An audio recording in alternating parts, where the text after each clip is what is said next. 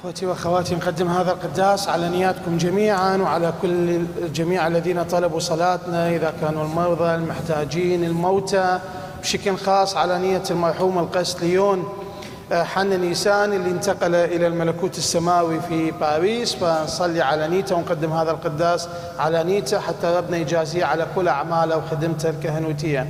نتأمل اليوم في الأحد الثاني وهو من زمن إيليا و عادة ما نوعظ أنه من بدأ يسوع آه كنت محضر الموعظة أنه يسوع من بدأ يتكلم عن عن الزارع.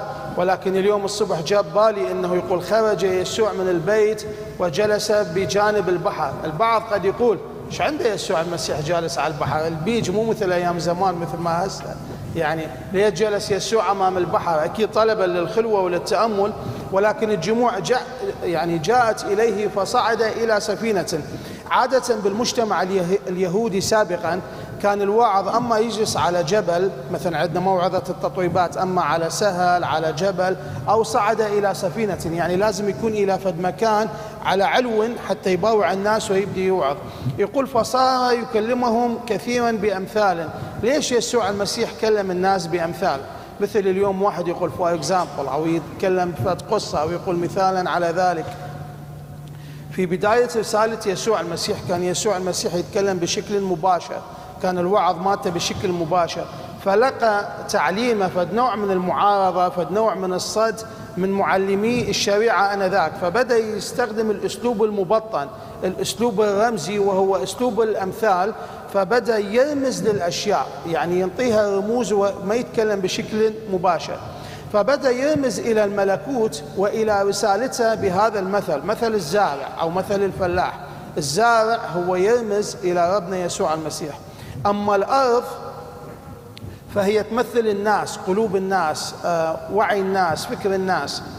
آه، البعض قد يتساءل من واحد يقرأ هذا النص البارحة كنت دا أتأمل به يقول هذا شلون زارع؟ مثل واحد صباخ يجي يصبغ يجي يصبغ هنا شوية ويجي يصبغ هنا شوية. من تجيبون فلاح للبيت ويبدي يذب الزرع تشوفه يذب هنا شوية وهناك شوية وهنا شوية. ما حتقولون هذا ما يفتهم مو شغلته؟ حتقولوها لو ما تقولوها. بعدكم نايمين. تقولوها لو ما تقولوها.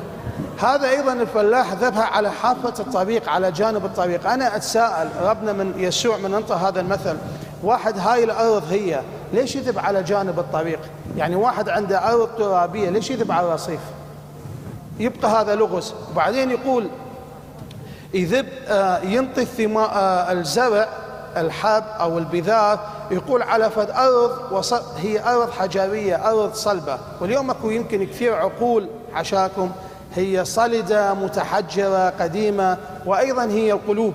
يمكن ما تنمد بها كلمة الكلمة الطيبة أو كلمة ربنا. وأيضا يقول فد آه، الشوك وهو الشوك هو رمز إلى الشر رمز إلى الخطيئة. فيقول عندما أشرقت الشمس وهو بمعنى الأرض البيها شوك هو رمز إلى الشر والشمس هي رمز إلى الخير. يقول فخنقته. ويقول أنه هذا ما كان عنده أصل فيبس يقول فسقط على الأرض الجيدة ولاحظوا أنه أكو ثلاث أراضي ما جابت نتيجة. أكو أرض على حافة الطريق وأكو أرض صخرية يابسة وأكو أرض بها شوك. ثلاث أراضي ما جابت نتائج ما جابت زرع. ولكن أكو أرض واحدة أرض جيدة اللي هي تمثل الخير تمثل الإنسان الصالح. مثلا إحنا نقول هذا الإنسان قديس هذا الإنسان هواية خوش آدمي هذا الإنسان طيب هذا الإنسان بيروح الله. ولكن هاي الأرض هي تمثل كل واحد. ولكن حتى هاي الأرض النتائج الريزولت مالتها جابتها هي جابتها بشكل متفاوت. يقول ثلاثون وستون ومئة. يعني حتى الأرض الجيدة ما جابت نتائج متساوية وإنما كانت متفاوتة ومتباينة بمعنى أنه هذا الفلاح كان عنده نوع من الصبر هذا الزارع كان عنده نوع من الصبر ليش؟ لأنه كان أكو واحد يمكن أكو ناس أو أكو صوت في داخله يقول هاي الأراضي ماذا تجيب ثمار؟ ليش ما اعوفها؟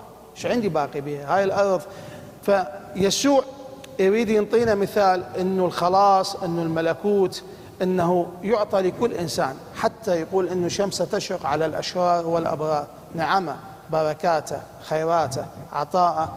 تمنح لكل إنسان. إحنا الناس نصنف بعضنا البعض. هذا يستاهل هذا خوش إنسان هذا قديس هذا زين هذا مو زين. في المسطرة اللي يقيس بها ربنا يسوع المسيح في حساباته ما عنده هذا الشيء. هذه البذار هي رمز إلى الخلاص. رمز إلى كلمة الله رمز إلى العطايا إلى البركات تمنح لكل إنسان وكل إنسان كيف يتعامل بها. يقول في النهاية وهاي النقطة اللي أحب أتكلم عنها شوية من له إذنان للسمع فليسمع. أكيد يسوع كان جالس وشاف الكل عنده أذان. ماكو واحد إذنه مبتور رموه وماكو واحد مخلي له يعني حاشاكم سماعة وأذاناته مقطوعة. الكل كان عنده أذان. يقول من له أذان فليسمع. بمعنى مو كل إنسان يسمع. خلونا إحنا اليوم أيضا نتأمل في شيء واحد. شنو بدنا نسمعه؟ شنو بدنا نسمعه؟ آه يمكن قاب قوسين في شيء يمكن ما له علاقة. أيام زمان من كانوا يسمعون أم كلثوم أو أغاني قديمة واحد إيش كان يسوي؟ يهز براسه مو؟ شنو معناها؟ انه انطرب هذا الكلام دخل باذنه عشعش بدماغه. اليوم يبدي يهز الأبدان. إحنا اليوم يمكن أذاننا الأبدان يعني الأجساد الرقص. إحنا اليوم أذاننا يمكن عفوا منكم البعض منا أو كثيرين متجهه انه تسمع أشياء يمكن بعيدة عن مفهوم ربنا.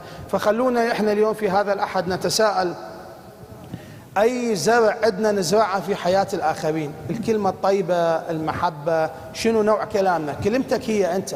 كلمتك هي صدى أعماقك كلمتك هي عاكسة لك هي تمثلك.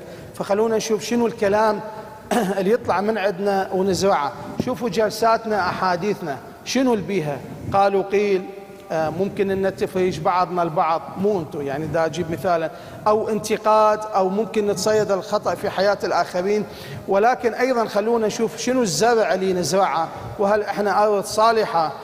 قدر الإمكان لأن حتى الأرض الجيدة الصالحة جابت نتائج ثلاثون وستون ومئة. الناس يقولون من مئة وستون وثلاثون. بعض النصوص لا تبدي من القليل. ثلاثون وستون ومئة. يعني بمعنى أكو تدرج في قبول النعمة والعطية. اثنين شنو اللي إحنا دا نسمعه؟ وشنو اللي نسمع به إحنا الآخرين؟ فخلونا اليوم يا أخوتي ويا أخواتي نطلب من ربنا في هذا الأحد احد الثاني من إيليا انه كل واحد بينا يطلب من ربنا يقول له على ضعفنا على خطايانا انه نكون أرض جيدة تستقبل وإن كانت ثلاثون أو ستون أو مئة. وأيضا أهمية السمع. شنو اللي إحنا دا نسمعه؟ ليش؟ لأن أنت الشيء اللي بداخلك يسوع يقول ما ينجس الإنسان الشيء اللي يطلع من عنده اللي يدخل له الشيء اللي يطلع من عنده. ولكن هذا الشيء اللي يطلع من ده يطلع؟ من الشيء اللي إحنا ندخلها. فخلونا نعرف إنه إحنا شنو ده نزرع في داخلنا شنو ده نسمع وشنو ده ننطي للاخر آمين.